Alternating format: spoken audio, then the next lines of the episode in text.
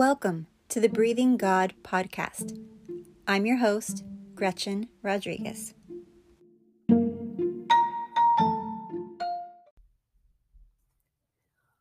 One moment with God can change your life forever in the most extraordinary way.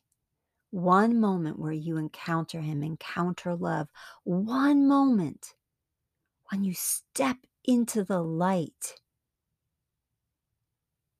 You know, Jesus is the light, isn't He? One encounter with Him, one time of hearing His voice, of seeing something, of feeling His love, one moment with Him can absolutely demolish every stronghold in our lives.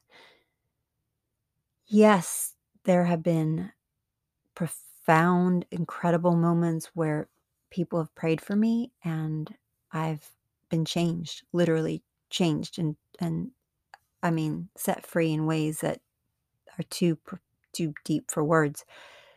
I, I can think of two specifically right now, two different people when they prayed for me and it was it's as real as if it happened yesterday what God was did in me. But most of the time, when I'm truly changed, when I'm where I go into prayer one way and, and come out a completely different person has happened when it was just God and I. You know, your your set apart time with God where you meet with him and and you have that time of transformation. It doesn't have to last long. I mean, recently over the past couple months I've had a two specific instances with the Lord that literally lasted probably five minutes or less. But so, oh my goodness, so life changing that I came out of those times feeling like I was a completely different person. You were created for this. You are invited to know the one you've given your life to and who's given his life for you. You were created to know him. You know, as you've yielded your life to Jesus, he's made his home inside of you. He's made his home inside of you. That's John 14.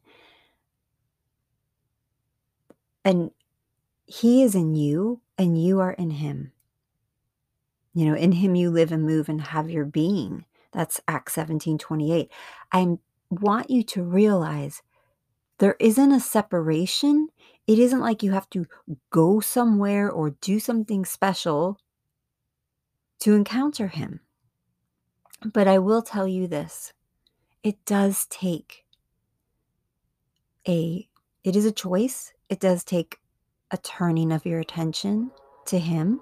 It does it does. You you excuse me while I make noise. um this is you were created for this. But yes, you, you you have to turn inwards, but you know I used to think that let me tell you a funny story. When I first gave my life to the Lord, I think I was about 8 years old. And my stepsister had asked me if I was going to heaven, and I said, Oh, nobody really knows. You know, I, it was the religious thing. I didn't think you could possibly say that, like only the best of us could go, kind of thing. And oh, I wouldn't dare to presume that I know if I'll make it. And she explained to me that no, just ask Jesus to come into your heart. And we were both kids, you know. And we were at the roller skating rink. And I remember rolling around on my rollerblades inside the, the skating rink and just saying that simple prayer God, I do, I do love you.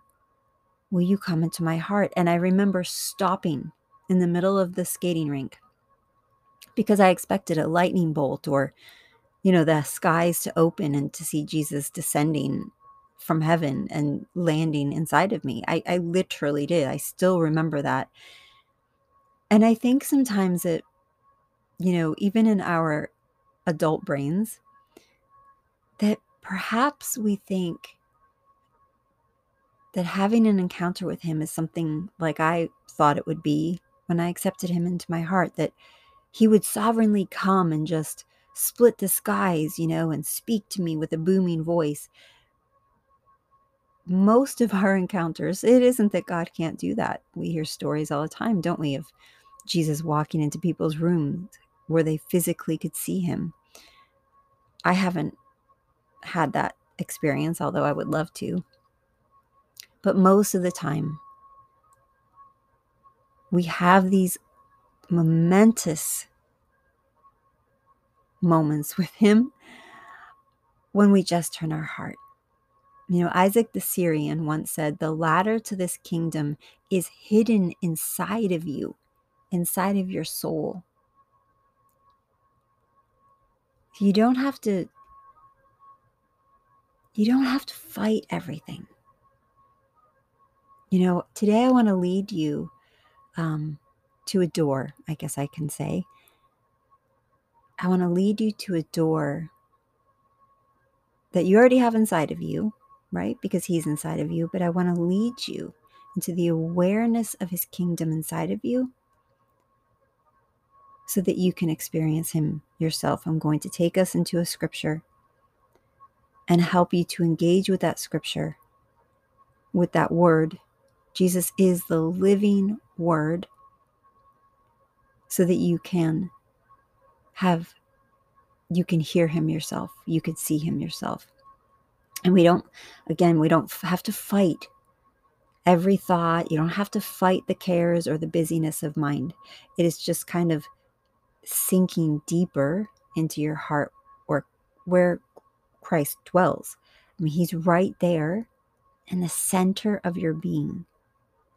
Um, I really, Holy Spirit, I need your help articulating what I saw. The other day I was in prayer and I've been really um, pondering this because I want to be able to express it as clearly as I could feel it. But I saw a picture and it I saw the Lord like a big ball, like a circle of light in the center of my being. But all around him, um, extending outwards, almost like a diagram, I guess I could say, were words.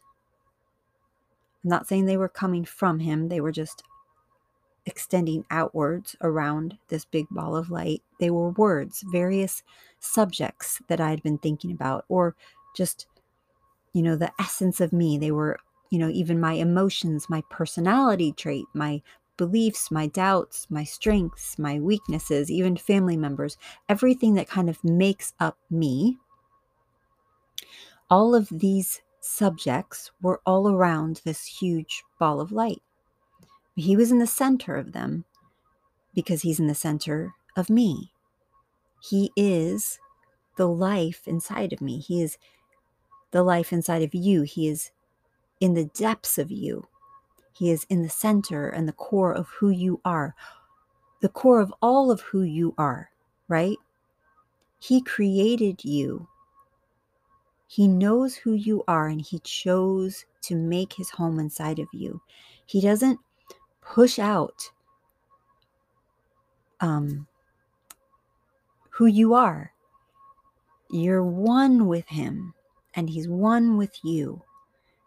And there's a merging of divinity and humanity that makes up a whole entire new creation. And the more we get to know Him, the less we are affected by all of the humanity things. It doesn't mean we stop having humanity, right? I mean, Jesus came to earth as God and as a human. He was a whole entire new creation. We are a whole entire new creation. He was the firstborn among many brethren. He was he was our example of new life, new creation life. And so you know,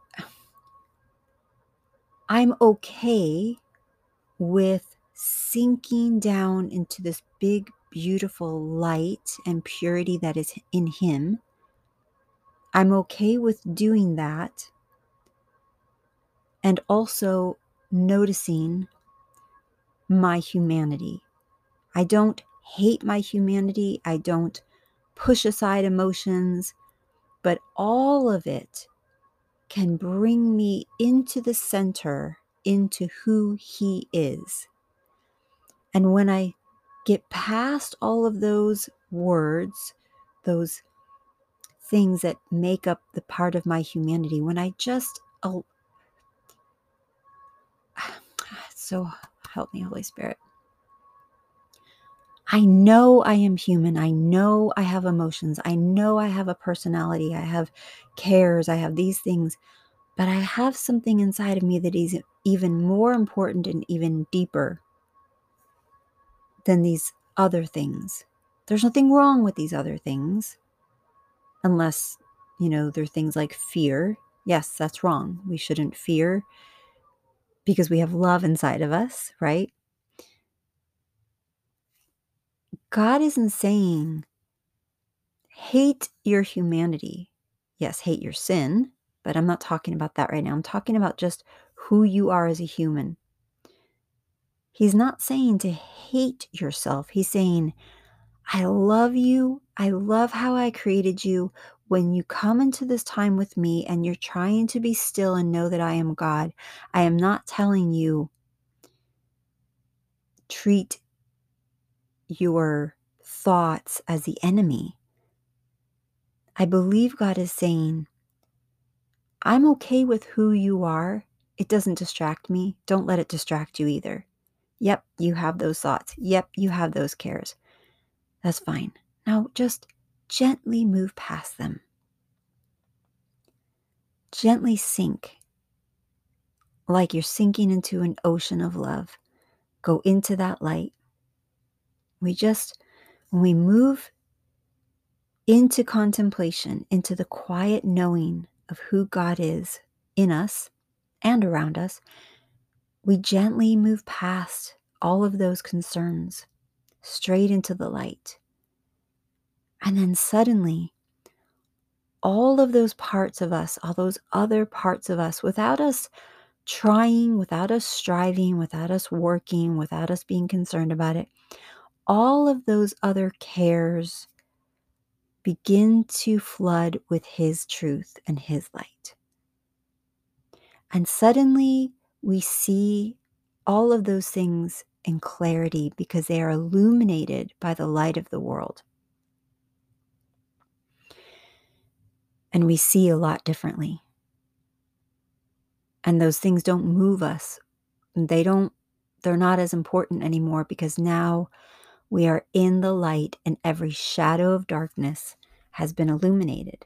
Every shadow, every lie of the enemy, every care, even the physical things we're dealing with in our body, everything becomes illuminated. Every part of our being was created to experience God. And so we we don't fight those things, we just gently sink past them. We know they're there, but it's not that important. I've heard it said before in other contemplation books. Um, you know, just like a when you see a sailboat on the water, just let it float on by. You don't have to stop and examine it. You just, yep, that's normal. Let those thoughts float by. Theophilus the Recluse once said that we descend with the mind into the heart. And that means, you know, we start by choice. By our thoughts, you know, we use our mind to let go of the thoughts to sink into Him and into rest. He is inside of us. The greatest way into His presence is just to relax. You know, like Psalm 46:10, be still and know that I am God. Mystical things are a little bit hard to explain, aren't they? The things of God are hard to explain. But I promise once you experience the presence of God and and and you're okay with the you know, it seems like it's a tension, right, between your humanity and your spirituality, your flesh and your spirit, but it really isn't. Once you come into this place of really knowing the Lord, you can say, Yes, I have these thoughts, but I know the way to release them now. And it is something that we must practice over and over and over again. You know, it's kind of like I'm thinking of Peter when when he saw Jesus walking on the water in the storm and he said, "Yeah, call me out there. I want to walk on the water with you." And and he he steps out, but the moment he realized the waves were there and everything, what happened? He sank. The only way to not sink is to keep our eyes on him.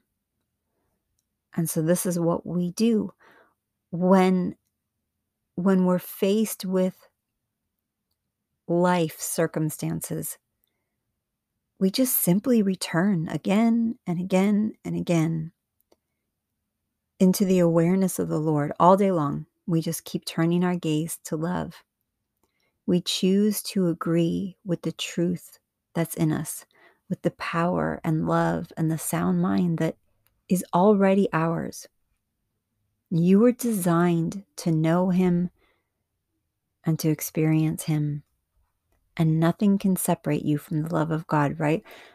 But um, I can't think of the scripture right now offhand, but nothing, what can separate us from the love of God can, you know, turmoil and darkness and the depths nor height nor any other created thing can separate you from the love of God. I apologize. I don't I can't think of the scripture offhand right now, but my point is that nothing can separate us from the love of God, but you but what you choose to think about can separate you from the awareness and the experience of his love. So you may not always feel that love, and, and you may be thinking, yeah, I thought nothing was going to separate me from his love. Well, you're not separate from his love. Just you're experiencing a momentary um, disturbance in the way you experience and, and feel and become aware of it. So I want to read to you a scripture um, for you to engage with, and then we're going to finish up. So right now i just i'm thinking again of before i before i do what i just mentioned i'm thinking again of one of my favorite scriptures my life scripture be still and know that i am god. Just think about that for a moment. Just say it in the quiet of your heart. Be still and know that i am god be still and know i am be still and know. Be still. Be. See, we make things so complicated. We try so hard to have steps and tools. But this, to me, this verse, and the simplicity of simply being in the depths of your heart is God. In this simplicity, this is where you have those life changing moments. This is where everything changes. I'm going to read to you from Matthew chapter 16, and I, am going to read in the Passion Translation. Um, let's see. I'll start with verse 13 and read through verse 15. When Jesus came to Caesarea Philippi, he asked his disciples this question What are the people saying about me, the Son of Man? Who do they believe I am? They answered, some are convinced you are Jesus the baptizers. Others say you are Elijah reincarnated, or Jeremiah, or one of the prophets. But you, who do you say that I am? Jesus asked. Right now, just imagine that you are there with the disciples. Maybe you're sitting at a table eating with Jesus. and you've just come from a long a long walk. And he's talking to you and and he asks so what are people saying about me? Who who do they think i am? And everyone begins to answer this and that. And then jesus turns to you and he looks you in the eyes and he asks you but you who do you say that i am I want to encourage you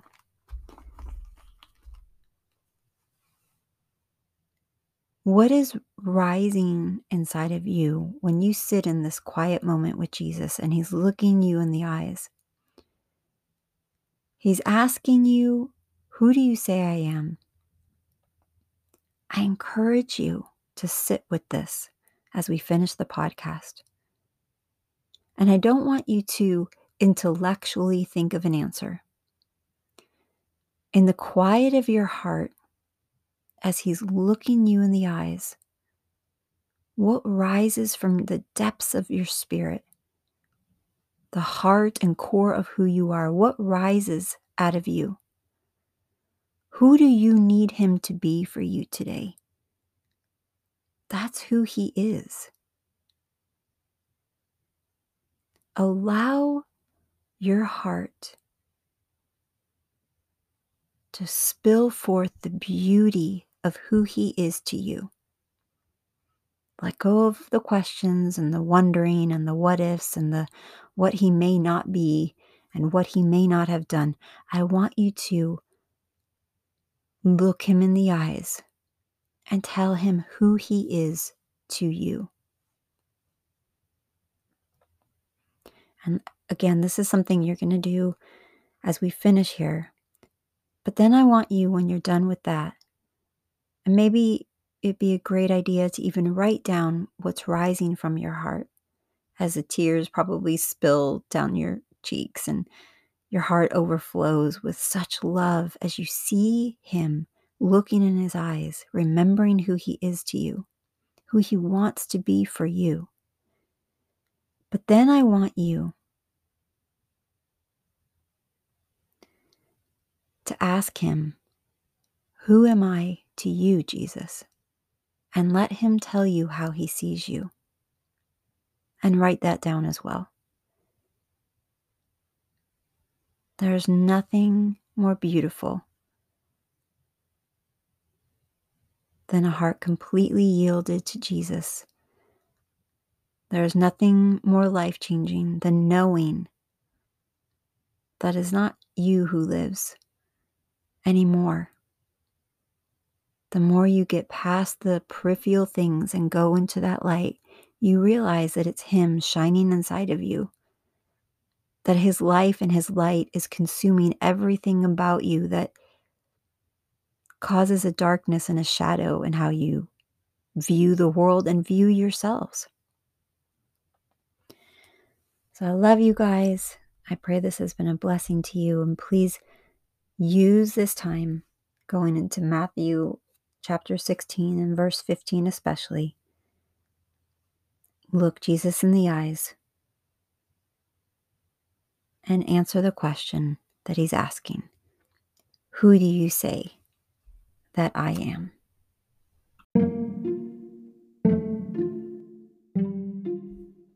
Thank you for joining me on the Breathing God podcast. If this show has ministered to you, please consider leaving a review right here. And if you think the podcast will bless someone else, please share it. You can find help for anxiety, sign up for my newsletter, and find lots of other goodies on my website, GretchenRodriguez.com.